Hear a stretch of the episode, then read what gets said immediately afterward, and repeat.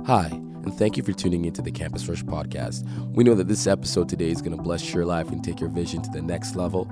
We hope that you can share it, subscribe, and be a part of what God is doing right here at Carleton University, around the world at Campus Rush. The Bible says blind Bartimaeus was blind. I don't know if anybody has ever called you a name before.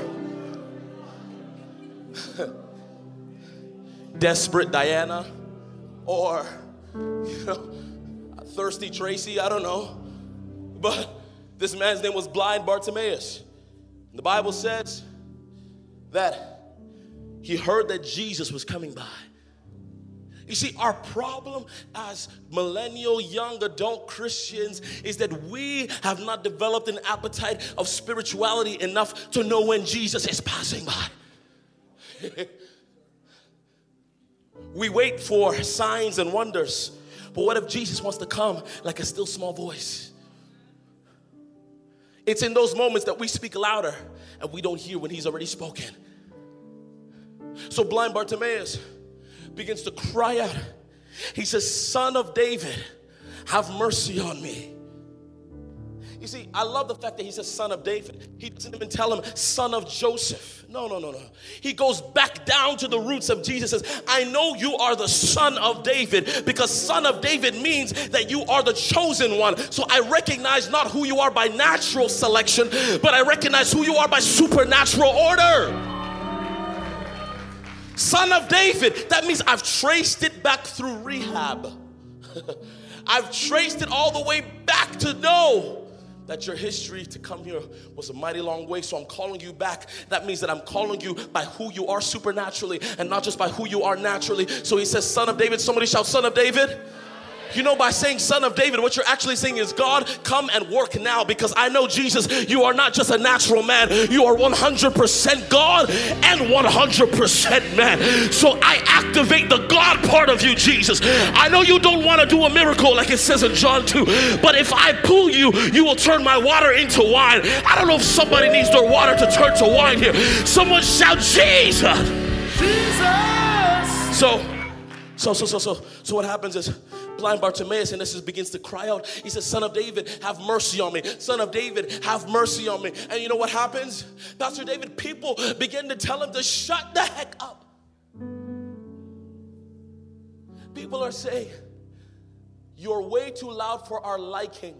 Lower your voice, lower your tone. And blind Bartimaeus, you know what he does? He cries louder. Do you know what type of, of, of, of authority and belief and strength you must have in a man? and in a supernatural God to know that despite the fact that people are telling you to be quiet, you still shout the louder. I'm coming. So people look at him and people begin to tell him to be quiet. It's because many people don't understand what you need from God. It's those that don't get it that try to tell you to be quiet.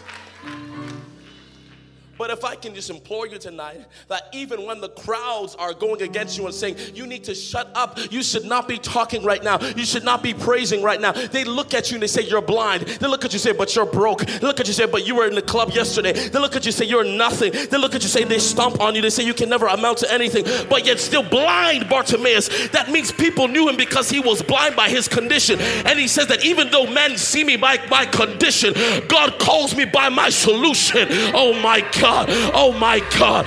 Oh my God. People may look at you by your condition, but God sees your solution. I wish I had a church here tonight that would be in a cry out to Jesus, the author and the finisher the author and the finisher of our faith. His name is Jesus, the one who is and is to come, the mighty man of war, the mighty man in battle. Pastor, why are you so hype? Because I know what it's like to walk through the valley of the shadow of death. You see, just stand right where you are. Everybody can be on their feet. Let's be on our feet. This is the message. Walking through the valley, the shadow of death. We've been in Psalms 23. We've been studying the Good Shepherd. Walking through the valley of the shadow of death. A valley is a low point between what? Two high points, okay? A valley is a low point between what? Two high points. So if this is a mountaintop and this is another mountaintop, then it means that this is what? Great.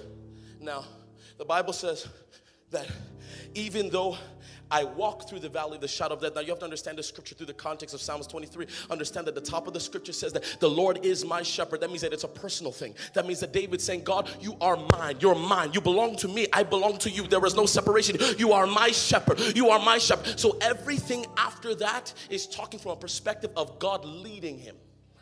Lord, you are my shepherd. So if God is your shepherd, why would God lead you through a valley? Oh God. Blind Bartimaeus was blind. What's your condition? So, two high points, one low point. Now, do you know what it means to go to a valley? A valley is not just just supernaturally walking on air. I wish I could walk on air like this and just walk to the other side. But you can't. In order to go through the valley, you must go lower. Now, this is the hardest part for a lot of believers is that because you're going through the valley, mind you, the Bible says you're going through the valley. You're not staying in the valley. You're not making your bed in the valley. You're going through the valley. This is a word for somebody. You're not going to be in your situation very long. I see, uh, I see almost by 21 days. I don't know why, but I see prophetically in 21 days, whatever valley you're going through, you are about to come out victorious. Somebody shout, Yes! And so, just, just be standing. I'm almost done. So he goes through the valley. So in order for you to go through the valley, it means you must lower yourself. Now this is the most difficult thing because some of us we have so much accolades, we have so much honor on our names, we've done so many great things, we, we've served so much, we've done so much. We don't know how God can you lead us to the valley. I said, God is leading you to the valley. It's, not that you've chosen it yourself, but God is leading you. It's by His divine hand and His divine choice that He's leading you in the valley. It says he's leading you. So that means that you must lower yourself and go in the valley.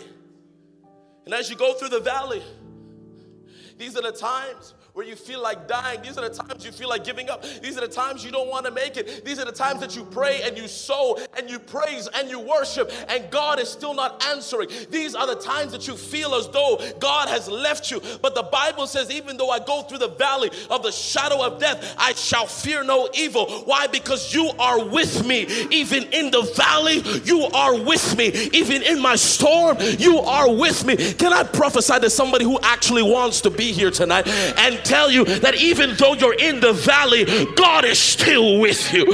Even though you're in the storm, God is still with you. The Bible says God told Noah, Go inside the ark and slam the door shut. He says, Bring two of each animal, take your family, go inside the ark and slam yourself in. I think that God is slamming some people in themselves tonight. What does that mean? That means that God is protecting you from the storm. It's not the absence of the storm but it's protection in the storm. Hey. Oh, I'm preaching better than you're clapping right now.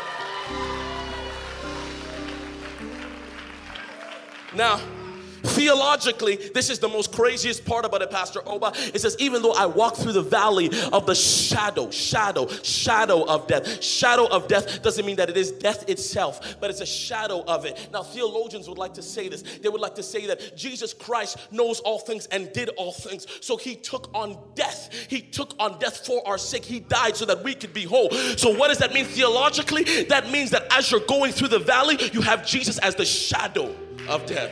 Hey. You'll get that when you get home. You'll get that when you get home. A lot of people think that it's, oh my gosh, like I'm gonna go to a situation, but I'm not gonna get there. No, no, no. It means that you're gonna see the victory in the death. You're gonna see.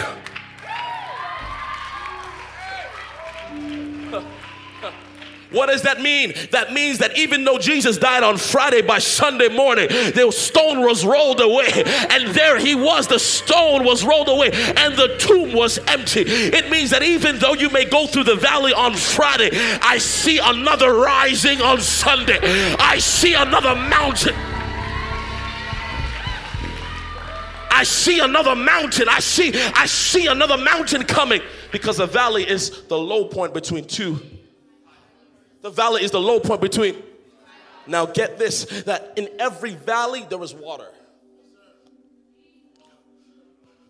So if I'm at the high point and I want to get to another high point, you know, my mind would tell me that in the lowest point there should be no uh, there should be no provision.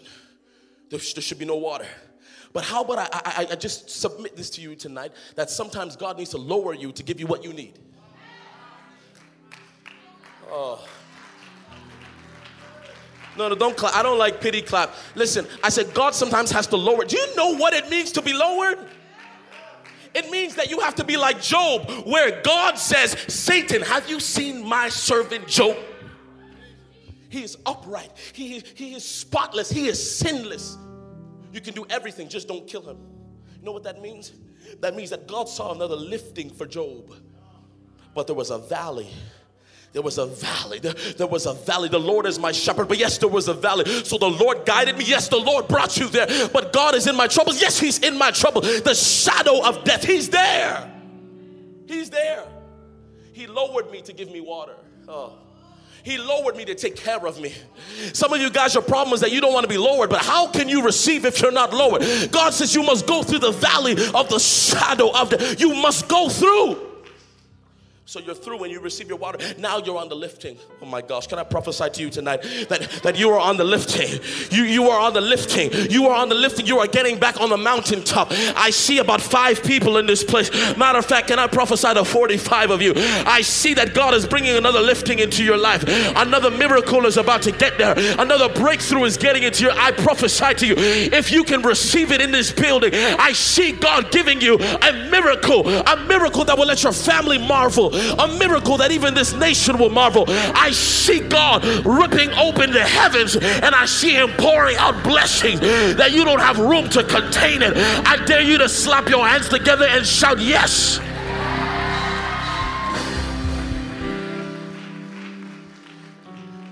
The Bible says, Your rod and your staff, they comfort me. The rod and the staff, they comfort me. That means that God even though you discipline me, you love me. Even though you're hard on me, you love me. Even though you correct me, you love me. The rod to slap, the rod is to hit because the sheep have just an instinct to go off and become go off stray. And so the rod is to bring them and whip them back so that the moment they go off, if they go off, the shepherd would take them, take their leg and hit them and make sure that their leg breaks and them on the shoulder. So when he brings them back, they will never want to go astray because every time they try, they'll begin to remember that, oh my gosh, I have a little limp in my leg. I have something in my leg. You see, God has been merciful to you. Some of you guys are not grateful enough to praise God for the mercies he's shown to you. Do you know you could have died today, but you're still. Do you know that you could have lost your mind at work today looking at the computer and you see in daisies. Yet God was merciful. Oh my gosh.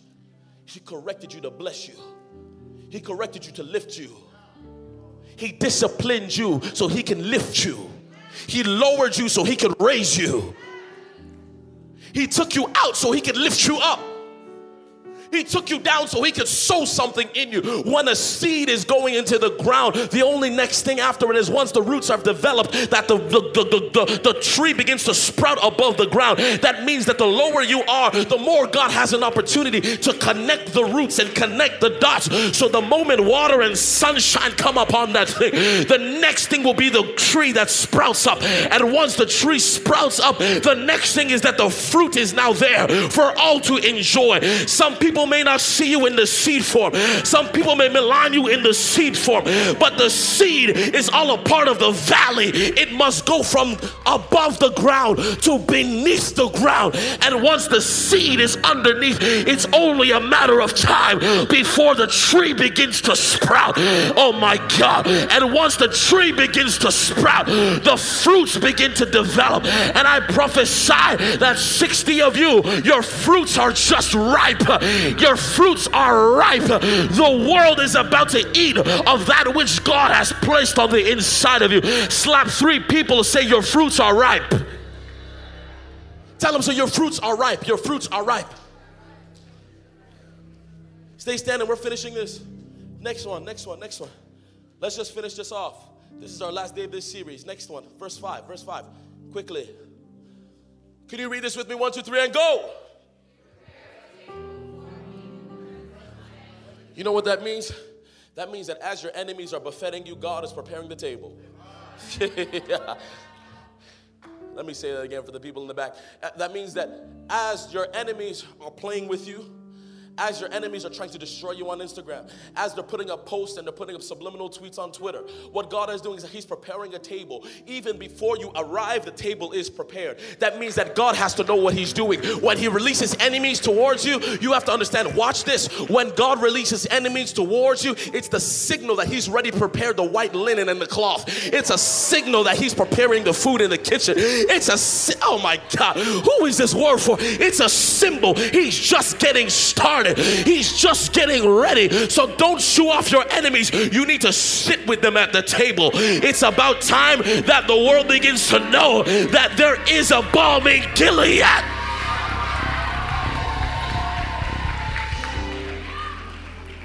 Hey,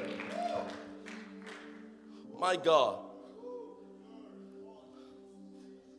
prepares, God prepares a table before me in the presence of my enemies. Can I just dwell there for a little bit? That also means this.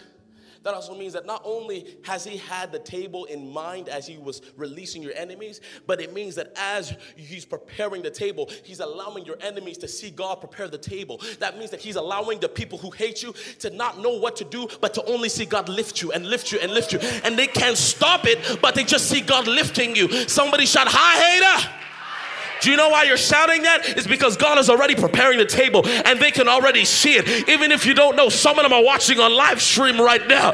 Some of them are tuning in wherever the world because they want to see how can this church be lifted?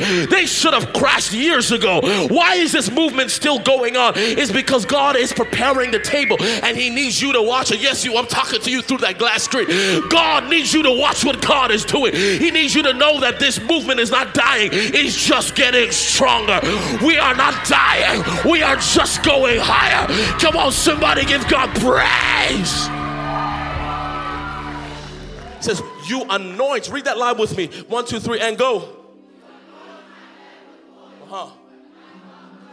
We're referring to the sheep and the shepherd. The reason why the shepherd needs to anoint the sheep with oil is because oil was used as a substance and still is for, for flies and for insects to not find a home on the head of the sheep what happens is sheep have no way of cleaning off when the and clearing off when the bugs and the insects come around and the pest and all this all the pests and the stuff that come onto their head. And what happens pastor oba is that once all the insects come onto their head because it irritates them so much it even goes to the brain and begins to mess with their thinking because there's so many maggots and things on their head. So what happens is because they want to relieve themselves of it so much i'm talking about the sheep what happens is they begin to move their neck like this and many of them, when they move their neck, they break their neck and they die.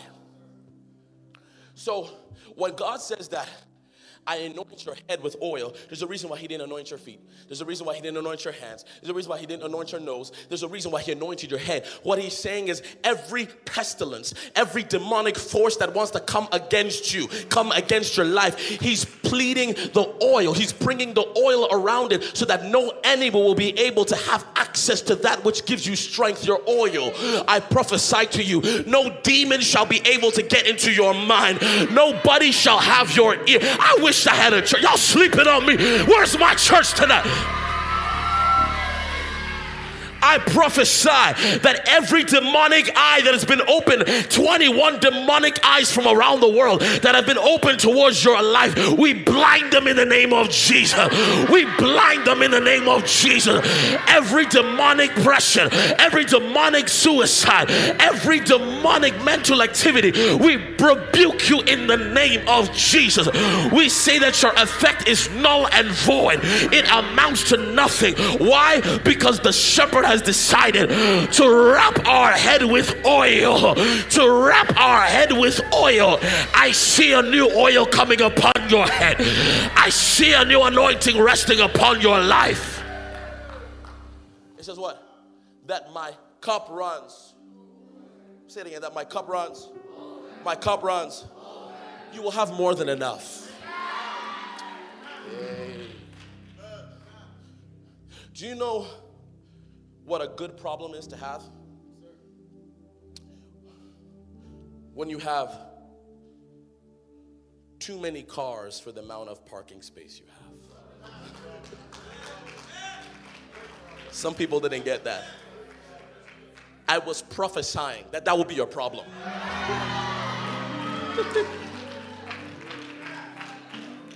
Why are they being so carnal? Why? Because we're to men, we're meant to enjoy life here, here on earth. I don't know about you, but we are told to enjoy life. Go to John 10 10 amplified version. For the thief comes to kill, steal, and destroy. But I have come, who? Jesus, I have come that you may have life and life in abundance to the overflow. Overflow of life and an overflow of your cup. There is a correlation that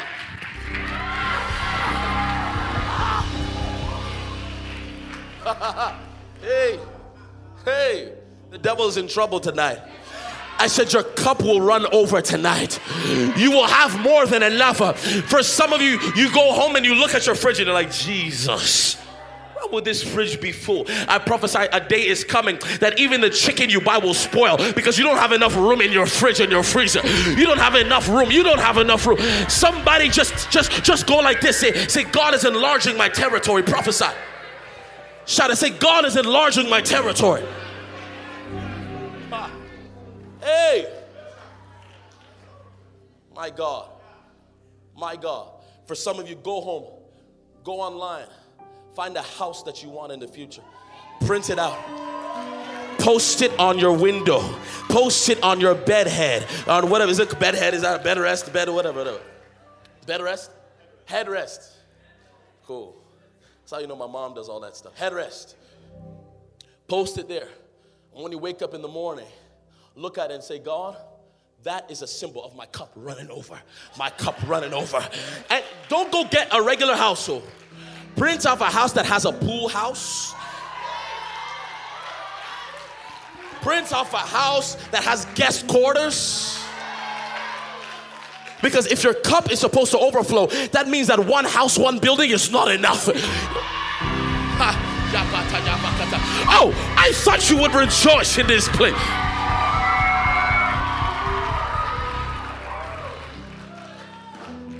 God is getting ready to lift some people. Go back to my verse. Let's finish off. Let's finish off the psalm. Okay, let's finish off the psalm. Take me to where I am. Go to the next one. Verse 6. We're, almost we're done here. We're done here. It says, read this with me. One, two, three, and go.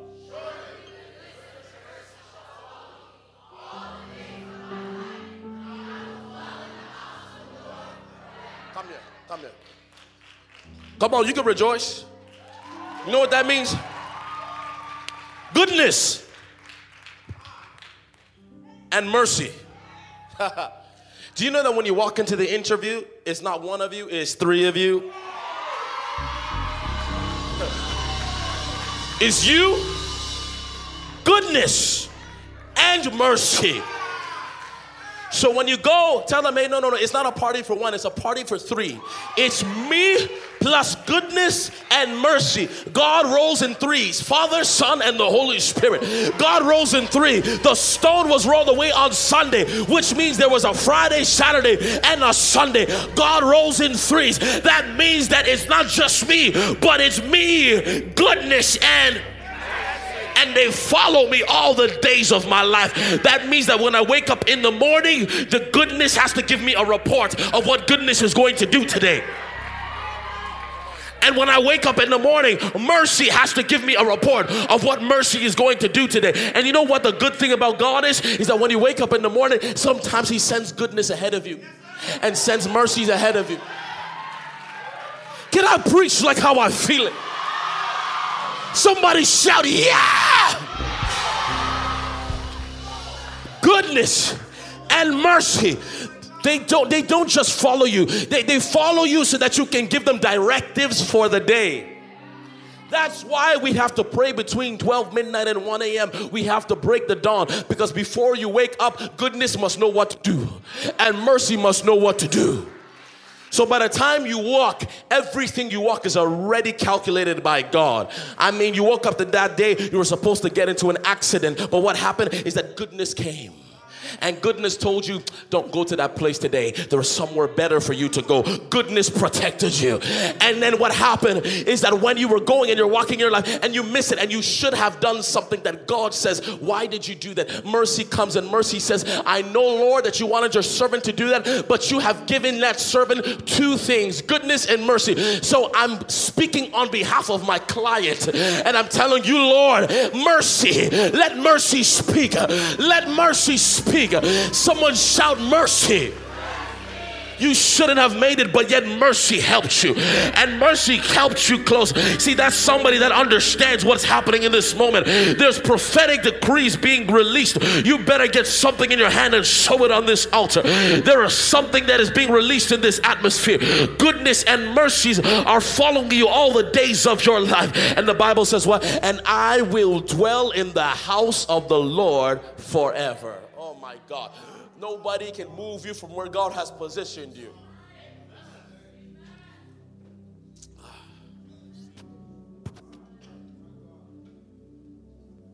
Nobody can move you from where God has positioned you. All the days of your life not Monday through Wednesday, not 25 to 30, not 18 to 40. All the days of your life, not only will goodness and mercies follow you, but you have a position. You not only a position, you have a duty. That's to dwell. That's to dwell Thank you for tuning in to the Campus Rush podcast. If you enjoyed this message and want to partner with us, visit us at www.campusrush.org to become a global partner or to partner with us in giving.